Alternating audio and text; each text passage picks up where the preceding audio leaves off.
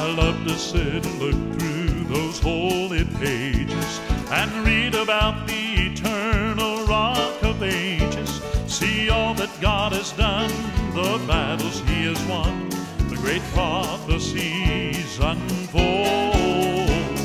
In every book from Genesis to Revelation, I see his loving grace and this great salvation brings courage to my soul, for I know He's in control.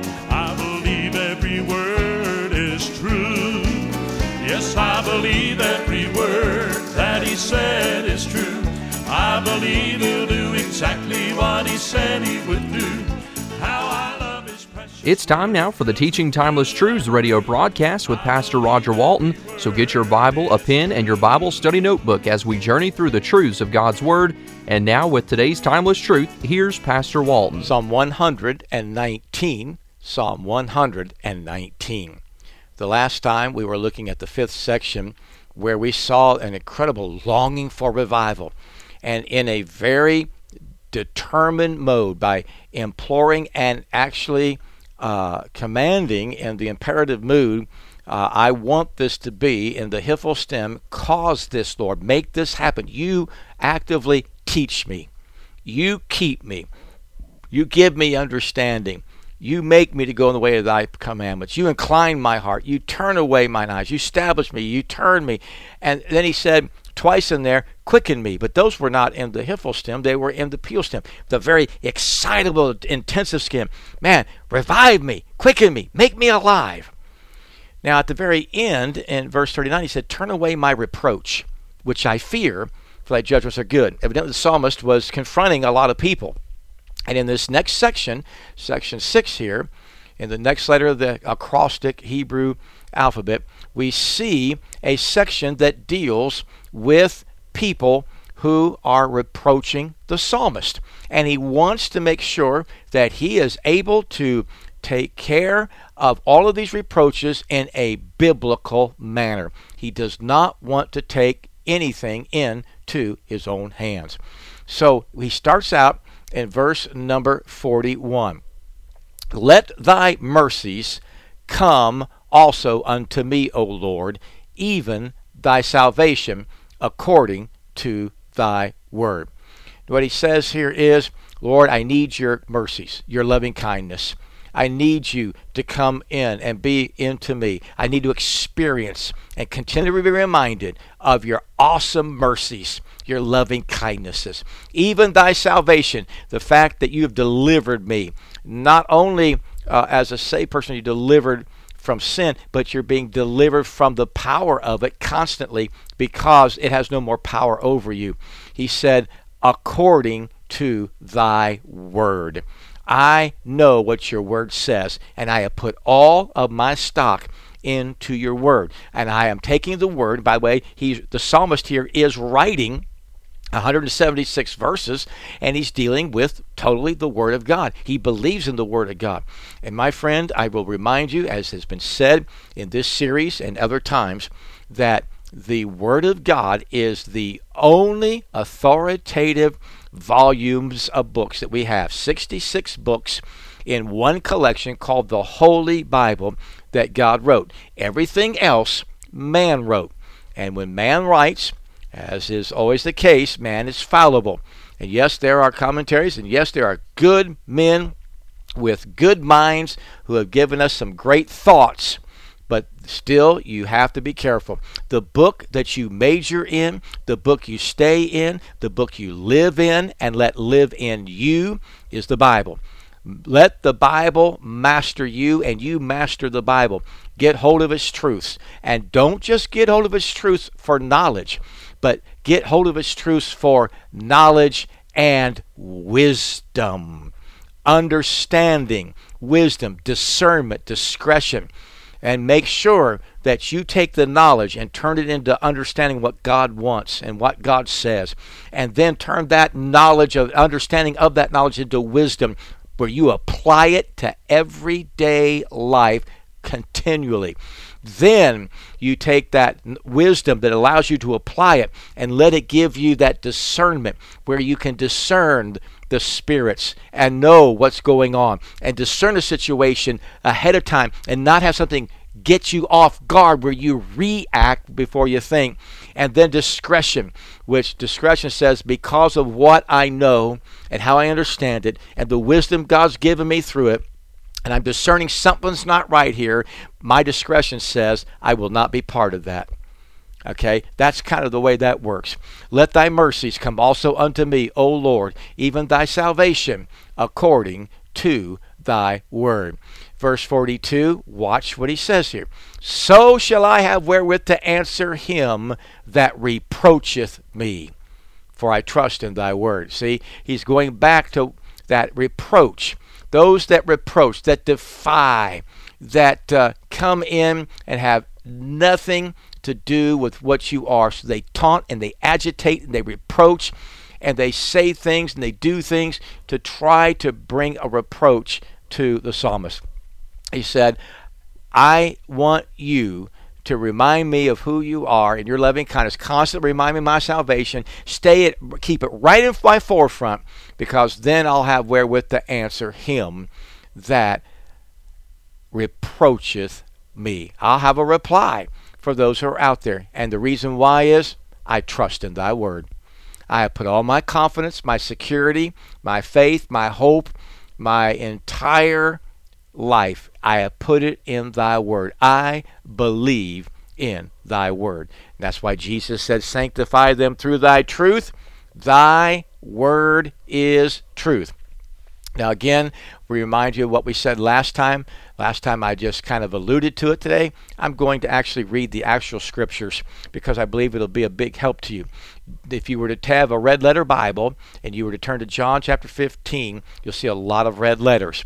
And in this walking by the way and seeing the vineyard and the discourse in the vineyard, he gets down to verse number 18 and he says to his disciples, If the world hate you, ye know that it hated me before it hated you.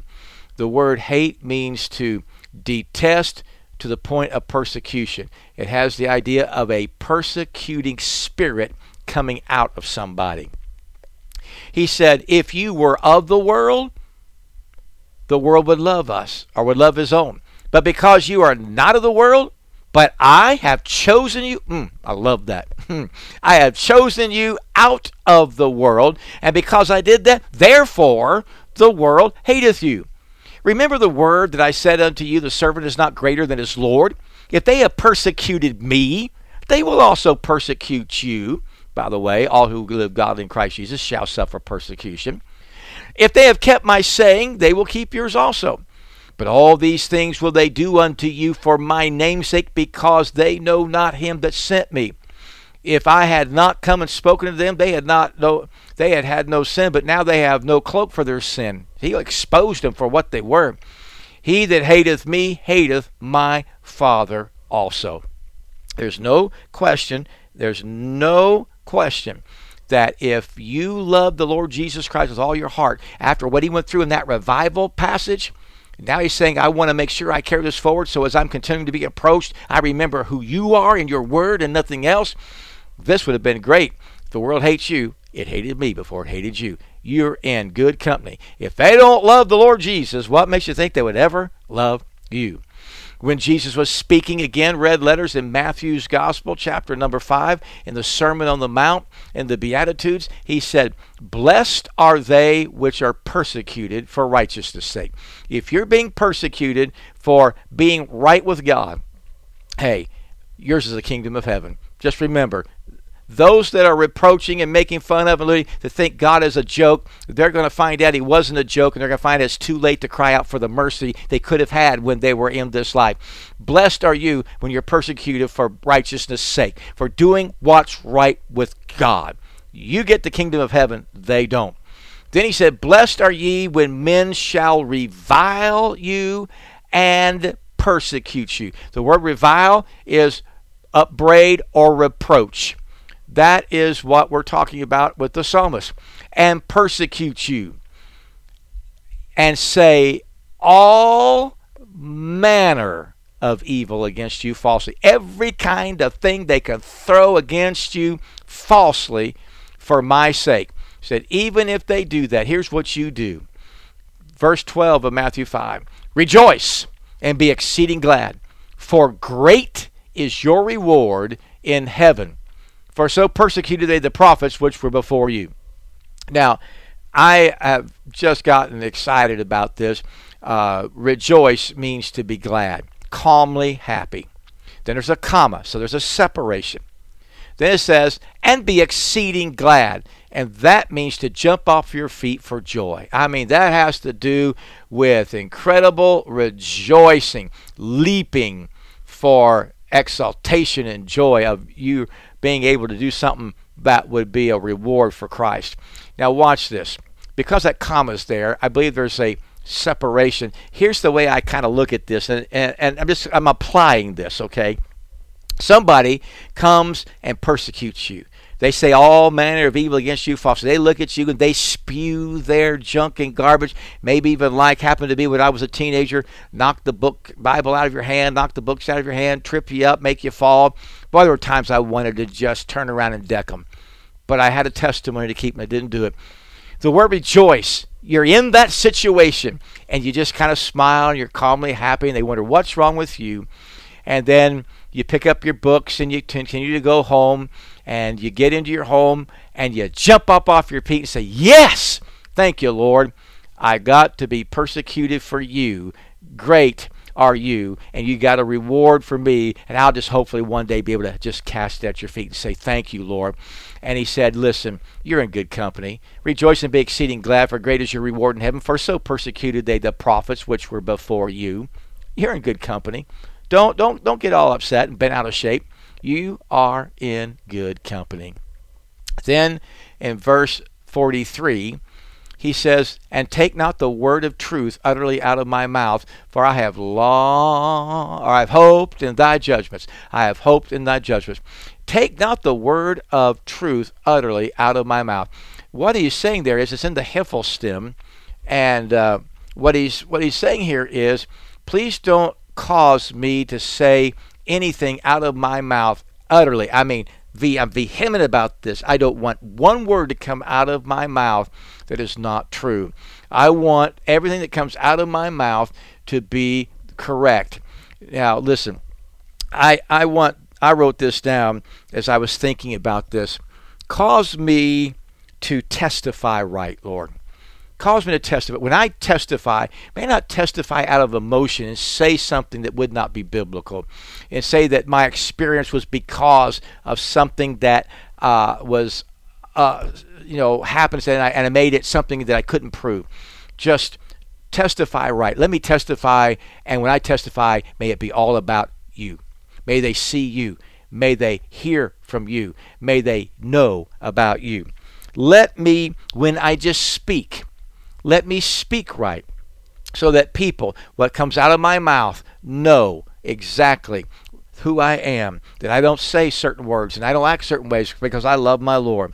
When I teach, cause me to teach, whether it be that young Sunday school class all the way down to the little kids and all the way up into the adults. When I teach, don't let me, cause me not to have one word come out of my mouth that's not your word, that's not your truth, that's not your preach. And when I preach, for those of us that preach the word, may I do that. You know why? Because I have hoped in thy judgments. He said, I know that your judgments are right, and I know what your judgments are. And the word hope there means to have patience to wait. I'm going to wait. You will judge. You will judge correctly. I await your justice. I don't want to say anything to try to buddy up with them. I want it to come out exactly the truth, and you'll judge. I'm not the judge. I'm just going to preach the truth. And I know when I preach the truth, they're going to reproach me and revile me. That's okay. Don't take the word utterly out of my mouth. I have hoped in thy judgments. So shall I keep thy law continually forever and ever. So he says, I don't I want you to protect me from saying wrong because I'm going to keep your law forever. That's what I want. That's my heart. I want to put that guard on that.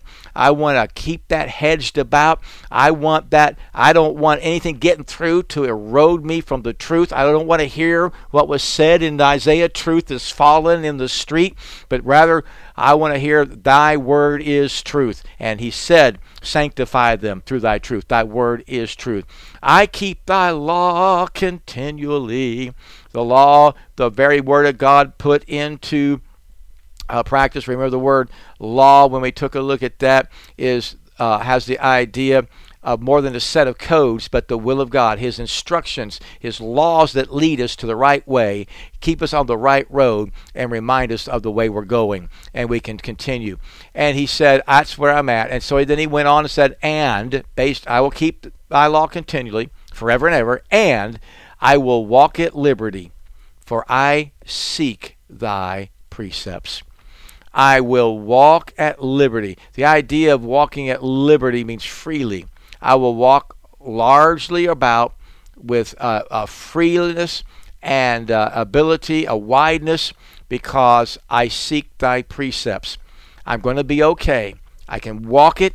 I can walk it at liberty. I don't have to panic. I don't have to worry because I am seeking thy precepts, meaning I am looking and, and I'm making sure in that seeking that I am seeking your precepts out of your Bible. These wonderful truths. What's the principle that I live by?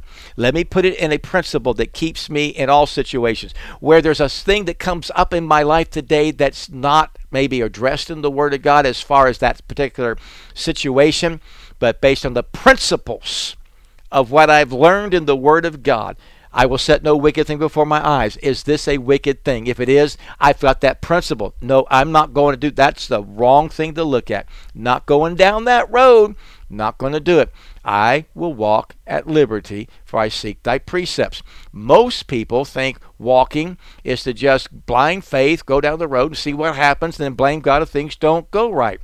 And most people look at things as God is nothing but you can't do this, you can't do that, you can't go here, you can't do that. No, he says, for every can't, he says you can. You can't do this, but you can do this. I don't want you in that worldly music, but you can have this kind of music. What he takes away, replaces it with something that's so much better, so much more in tune to what we need. And I don't know why it is that we find ourselves in these kind of modes where we think God's a negative God. Look at the positive. If you want to look at something, one day, look at what your life was without Him and put down. And everything that you could put down, none of it would be all that great because it doesn't last. But when you got saved, you were born again. You were birthed into the family of God. You were sealed unto the day of redemption. You were adopted into the family of God and made an heir and a joint heir with Jesus Christ. And you were given exceeding precious promises that you are able to keep. You will have a home to live with in, eternally. You will have a brand new body. And if I keep going, we'll never get done.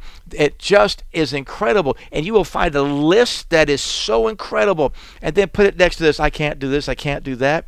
It's meaningless it's worthless. Take the Word of God, learn from the stories.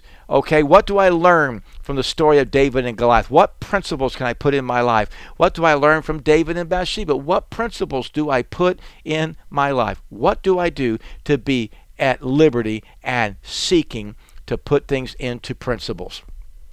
Verse number 46, he says, I will speak of thy testimonies also before kings and will not be ashamed. Hallelujah. I'm glad that he said that. First of all, he said, I will speak of thy testimonies. If you remember, the word testimonies is a synonym for the Word of God that means the proof, the given record, testifying, witnessing of the facts. You are a witness.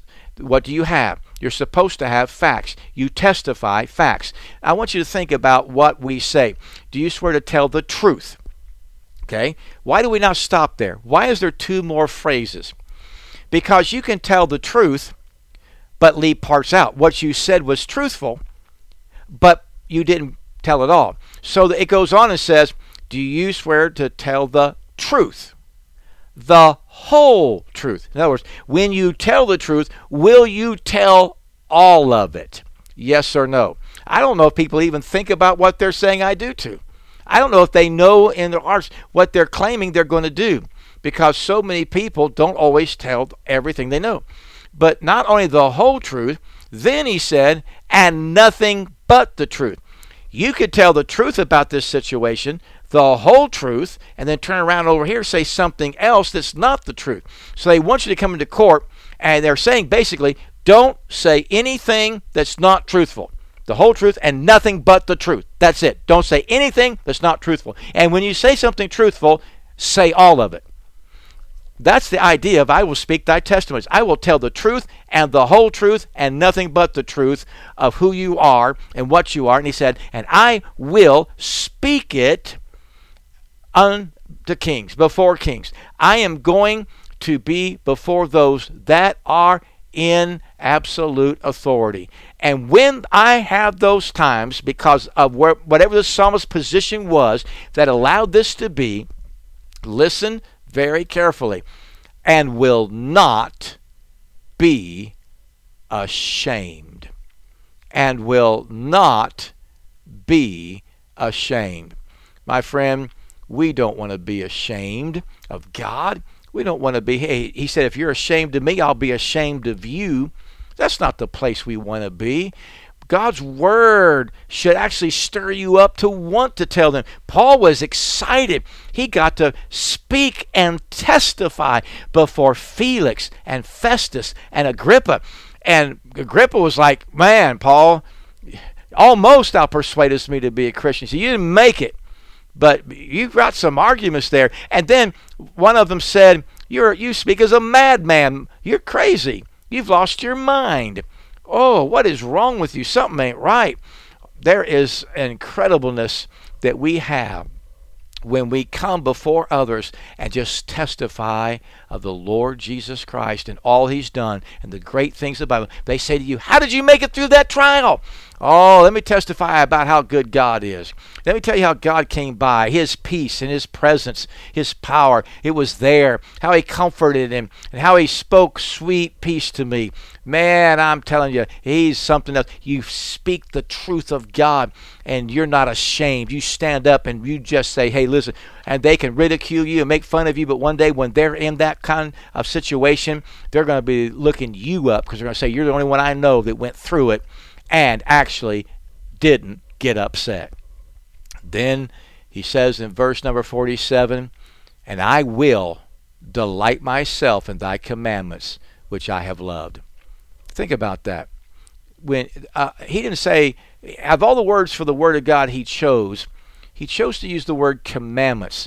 The word commandment is the word of God as a definite authoritative an authoritative command that comes from the Lord. Thou shalt not. You look at the Ten Commandments. Thou shalt have no other gods before me. Okay? He said, I'll delight myself in thy commandments. If your commandment is no other gods, no problem. I love your commandments. I love what you told me to do. I love it when you tell me authoritatively, this is what you're not to do, this is what you are to do.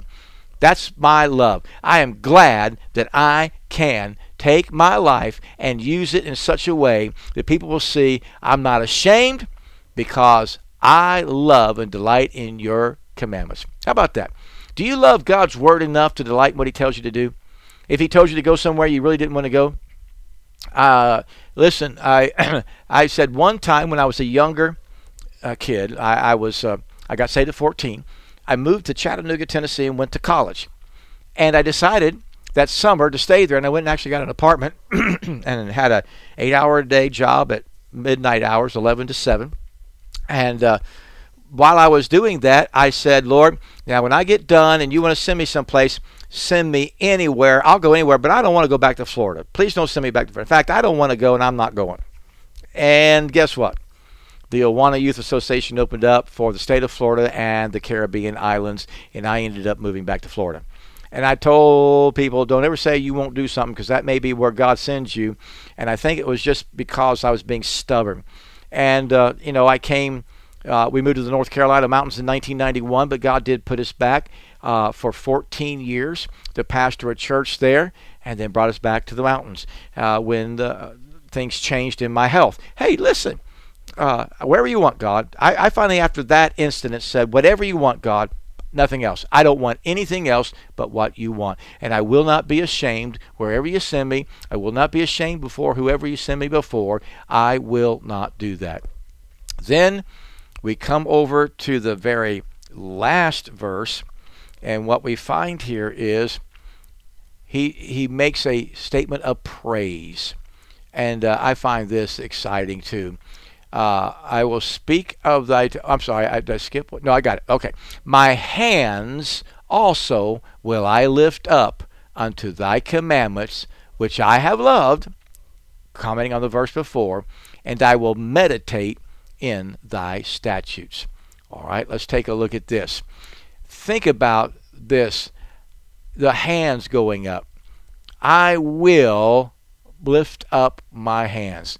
The psalmist's hands go up to him, praising, reaching to God's laws and commandments, saying, Lord, it's about you. I lift up my hands to you. The Bible talks about in the New Testament, I will lift up holy hands. If you're going to have holy hands, then you're going to have to have clean hands. Amen? Now, stop and think with me. What are some of the things that James said we need to do if we are going to resist the devil so that he actually flees from us? What are some of the things that he says that we are to do? Well, it's interesting because he says in verse 7 of chapter 4 Submit yourselves therefore unto God. Submit, rank under. Get in your place where you belong in the rank. Resist the devil, and he'll flee from you. Get under God and resist the devil, he'll flee. Draw nigh to God, and he will draw nigh to you. Cleanse your hands, ye sinners, and purify your hearts, ye double minded. Did you hear that? Cleanse your hands. And that's what he's gotten to the word. He loves his commandments. He said all kinds of things about I've got to be revived. I've got to have it. And so I can lift up my hands and praise you with clean hands, unashamed of who you are. And I will meditate in thy statutes. I'll muse and think about it all the day long. Father, in the name of Jesus, burn this in our hearts, we pray, and help us to live clean for you. In Jesus' name, amen and amen. Yes, I believe every word that he said is true. I believe he'll do exactly what he said he would precious word, it thrills me through and through. I believe every word is true. Oh, I believe every word that he said is true. I believe he'll do exactly what he said he would do. How I love his precious word, it thrills me through and through. You have been listening to the Teaching Timeless Truths radio broadcast with Pastor Roger Walton. You can send all correspondence to tttbroadcasts at gmail.com. Tune in again next week for another Timeless Truth.